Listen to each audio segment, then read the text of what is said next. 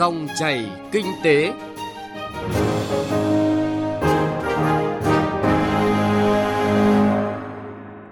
Các biên tập viên Thành Trung và Xuân Lan xin kính chào quý vị và các bạn. Chúng ta lại gặp nhau trong dòng chảy kinh tế trên sóng VOV1 của Đài Tiếng nói Việt Nam. Chương trình hôm nay thứ hai ngày 16 tháng 3 có những nội dung chính sau đây. Doanh nghiệp nỗ lực vượt qua khó khăn do ảnh hưởng dịch bệnh COVID-19. Quảng Ninh, thị trường bình ổn, có sự góp sức của người tiêu dùng. Phần cuối chương trình trong chuyên mục Cà phê Doanh nhân, chúng ta cùng nghe những chia sẻ của doanh nhân trẻ Lê Dung, Giám đốc Công ty Cổ phần Đào tạo và Phát triển Nhân lực PTI với chủ đề Cơ hội khởi nghiệp của các bạn trẻ trong thời đại công nghiệp 4.0. Trước hết là một số thông tin kinh tế đáng chú ý. Văn phòng Chính phủ vừa có văn bản truyền đạt ý kiến chỉ đạo Thủ tướng Chính phủ yêu cầu các bộ Nông nghiệp và Phát triển nông thôn, Tài chính, Kế hoạch và Đầu tư, Công thương, Thông tin và Truyền thông nghiên cứu nội dung báo cáo và kiến nghị của Tổng cục Thống kê để phục vụ hoạt động tham mưu, chỉ đạo điều hành, đảm bảo sớm giảm giá thịt lợn theo tinh thần chỉ đạo của Chính phủ và Thủ tướng Chính phủ. Sau lời kêu gọi của Phó Thủ tướng Chính phủ Vũ Đức Đam, Hội Doanh nhân trẻ Việt Nam đã vận động các doanh nhân trong hội ủng hộ kinh phí để sản xuất bộ kit phát hiện virus SARS-CoV-2. Bộ kit này được nghiên cứu và sản xuất tại Việt Nam với hiệu suất gấp 4 lần, giá thành bằng 1 phần tư bộ kit tương tự của nước ngoài, giúp phát hiện sớm người bị nhiễm, giải phóng người ở khu cách ly và tăng khả năng sống cho bệnh nhân.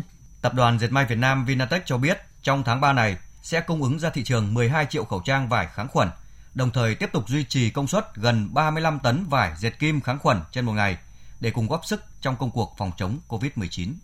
Sở Nông nghiệp và Phát triển Nông thôn Hà Nội cho biết, thành phố Hà Nội và 21 tỉnh, thành phố trong ban điều phối chuỗi cung cấp rau, thịt an toàn cho Hà Nội đã tích cực trong công tác kết nối sản xuất, quản lý chất lượng và phát triển chuỗi cung ứng thực phẩm nông lâm thủy sản. Với việc triển khai nhiều giải pháp nhằm hỗ trợ các doanh nghiệp đảm bảo cung ứng nông sản an toàn, chất lượng cho người tiêu dùng thủ đô.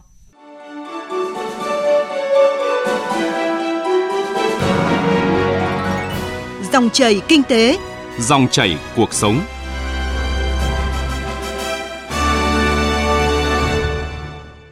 Thưa quý vị và các bạn, dịch bệnh COVID-19 đang ảnh hưởng trực tiếp đến nhiều lĩnh vực kinh tế với ba tác động chính vào tăng trưởng, đầu tư và thương mại, gián đoạn các chuỗi giá trị sản xuất quan trọng và suy giảm tiêu dùng, tác động lớn đến dịch vụ và du lịch. Trước tình hình hiện nay, cùng với sự hỗ trợ của chính phủ, các doanh nghiệp đang thực hiện nhiều giải pháp để vượt qua khó khăn. Ghi nhận của phóng viên Thành Trung.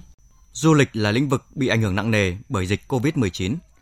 Tổng cục Thống kê dự báo kết thúc quý 1 năm 2020, lượng khách quốc tế đến Việt Nam đạt khoảng 644.000 lượt, giảm khoảng 800.000 lượt so với trường hợp không có dịch bệnh xảy ra.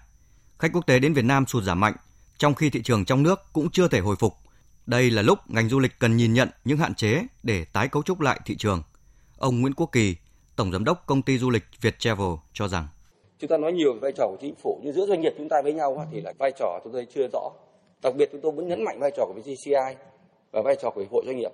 Chúng ta mong muốn lúc này là lúc doanh nghiệp kết nối lại và VCI sẽ đứng ra kết nối các nhóm doanh nghiệp lại với nhau ngành nghề lại để trở thành một giá trị một chuỗi giá trị để cùng nhau vượt khó khăn lúc này.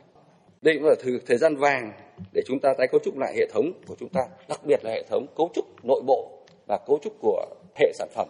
Hoạt động thương mại, dịch vụ trong tháng 2 không sôi động như những tháng trước.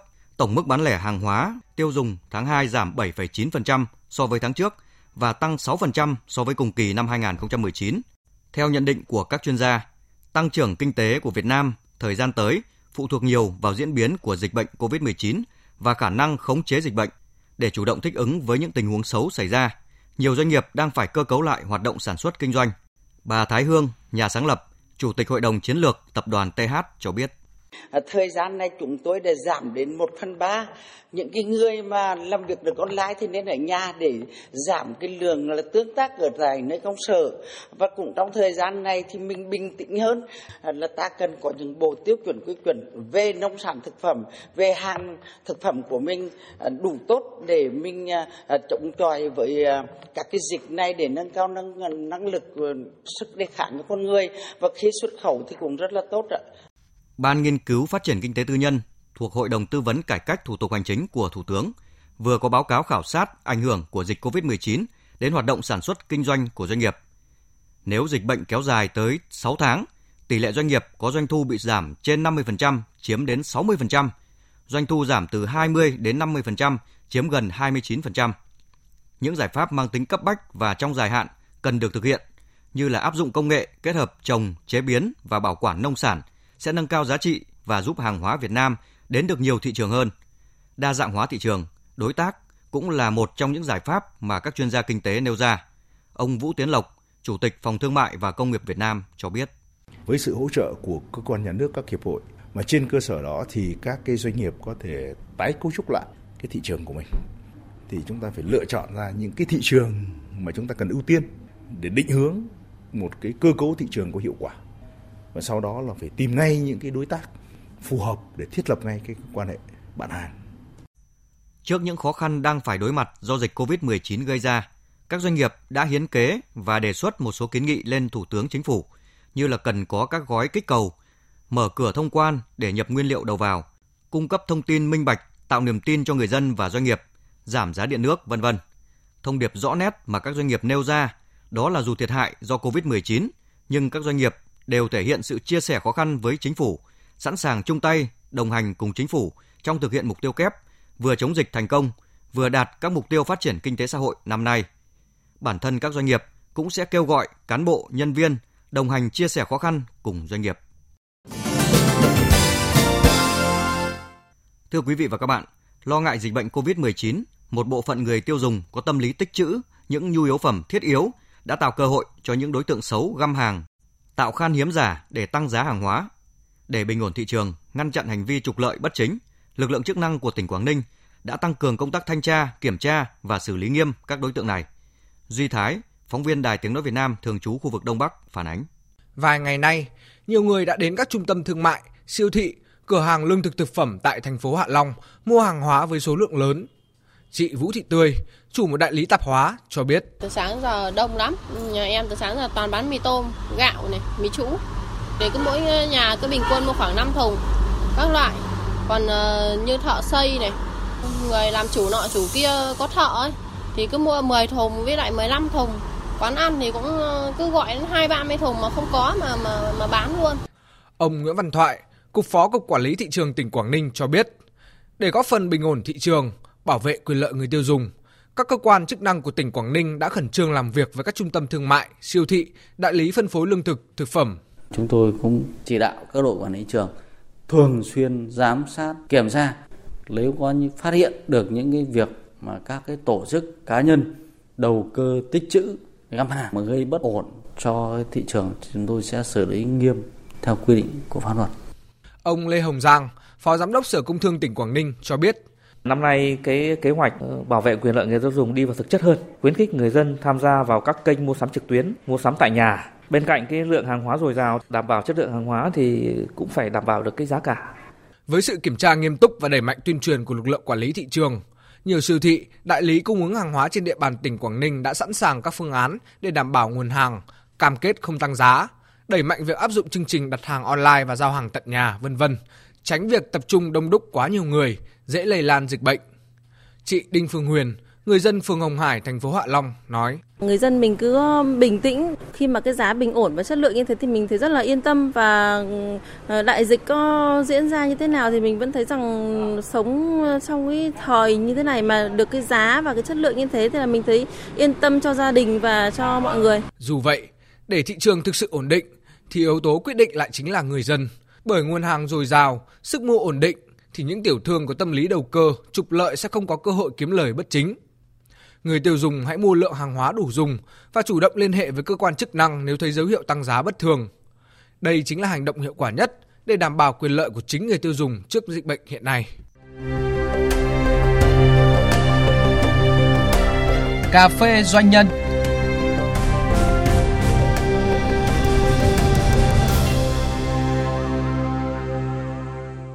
Thưa quý vị và các bạn, đất nước ta đang trên đà hội nhập và phát triển với nhiều hiệp định thương mại tự do đã và đang có hiệu lực, độ mở của nền kinh tế của nước ta là rất cao. Những điều kiện đó thúc đẩy phong trào khởi nghiệp diễn ra sôi nổi. Nhiều doanh nhân trẻ đang bước mạnh hơn bằng cách có những ý tưởng mới, tạo ra những sản phẩm mới và cách tiếp cận thị trường mới. Những cơ hội nào đang mở ra cho các bạn trẻ khởi nghiệp Các bạn sẽ phải chuẩn bị những hành trang gì để nắm bắt những cơ hội đó? Trong chuyên mục Cà phê Doanh nhân hôm nay, doanh nhân trẻ Lê Dung, giám đốc công ty cổ phần đào tạo và phát triển nhân lực PTI sẽ chia sẻ về vấn đề này từ kinh nghiệm khởi nghiệp thành công của mình. Mời quý vị và các bạn cùng nghe. Trước hết thì à, xin được cảm ơn chị Lê Dung đã dành cho Đài Tiếng nói Việt Nam cuộc trao đổi này.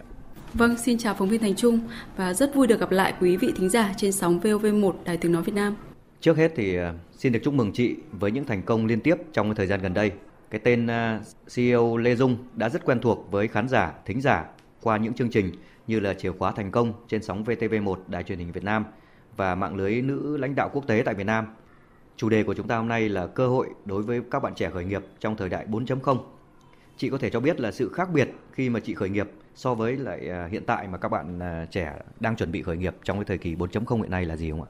Vâng, cảm ơn à, câu hỏi của anh rất là hay. À, tôi cũng xin chia sẻ một chút là với 12 năm kinh nghiệm của tôi trong lĩnh vực ờ, đào tạo doanh nghiệp, tức là lĩnh vực mà tôi đã khởi nghiệp từ năm 2008, thì ờ, tôi nhận thấy rằng là cái cơ hội dành cho các bạn trẻ khởi nghiệp vào thời điểm này nó cũng có rất nhiều cái điểm khác biệt so với cái thời điểm 2008 cách đây khoảng hơn 10 năm của tôi. Cái điều đơn giản nhất và rất dễ nhận thấy đấy là cái thời kỳ công nghệ công thông tin bùng nổ như vũ bão như ngày nay và có rất nhiều những cái ờ, điều kiện thuận lợi để cho các bạn trẻ có thể khởi nghiệp một cách dễ dàng. Cái thời kỳ mà công nghệ thông tin chưa phát triển để mà tìm kiếm và tiếp cận khách hàng thì tôi cũng gặp rất là nhiều khó khăn.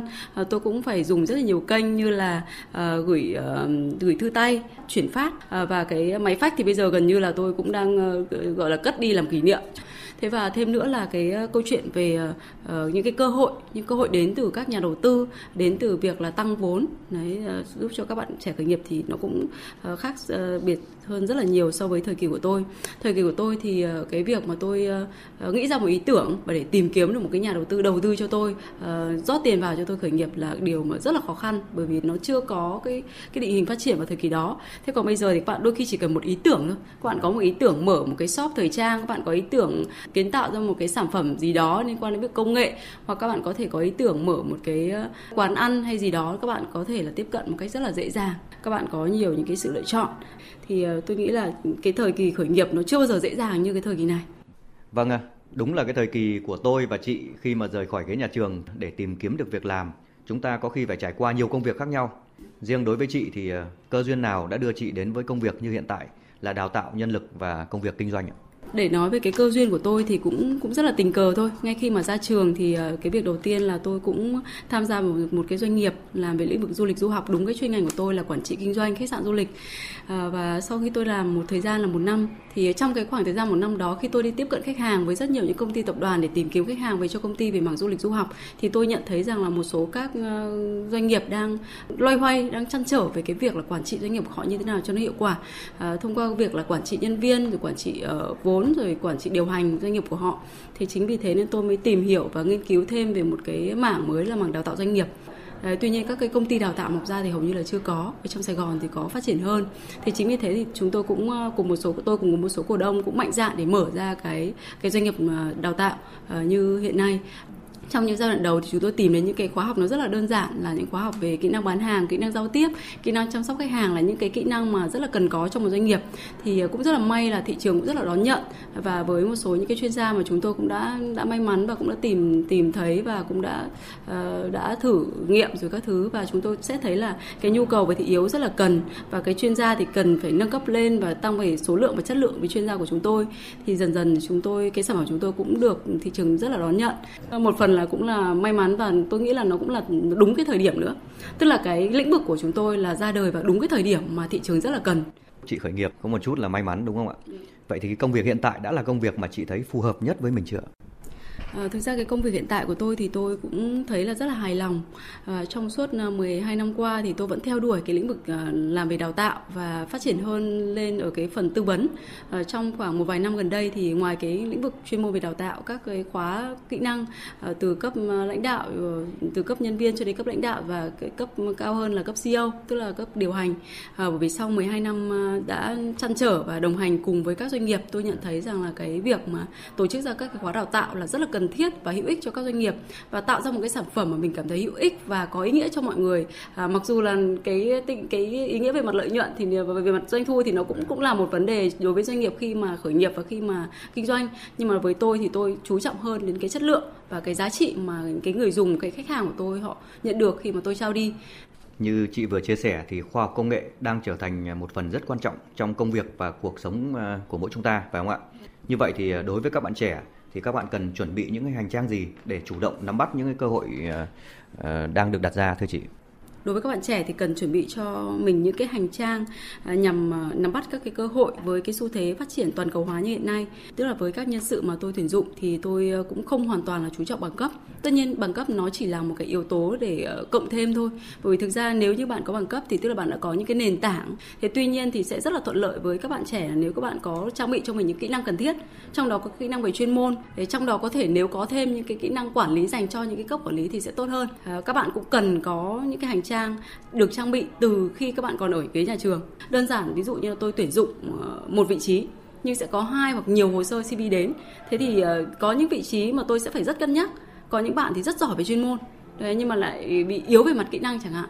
Đấy thì thì có những vị trí tôi buộc phải chọn và có thể tôi sẽ ưu tiên những bạn có kỹ năng tốt hơn, kỹ năng mềm tốt hơn là những bạn thuộc chuyên môn, bởi vì ở những vị trí đó thì các bạn cần kỹ năng giao tiếp tốt hơn.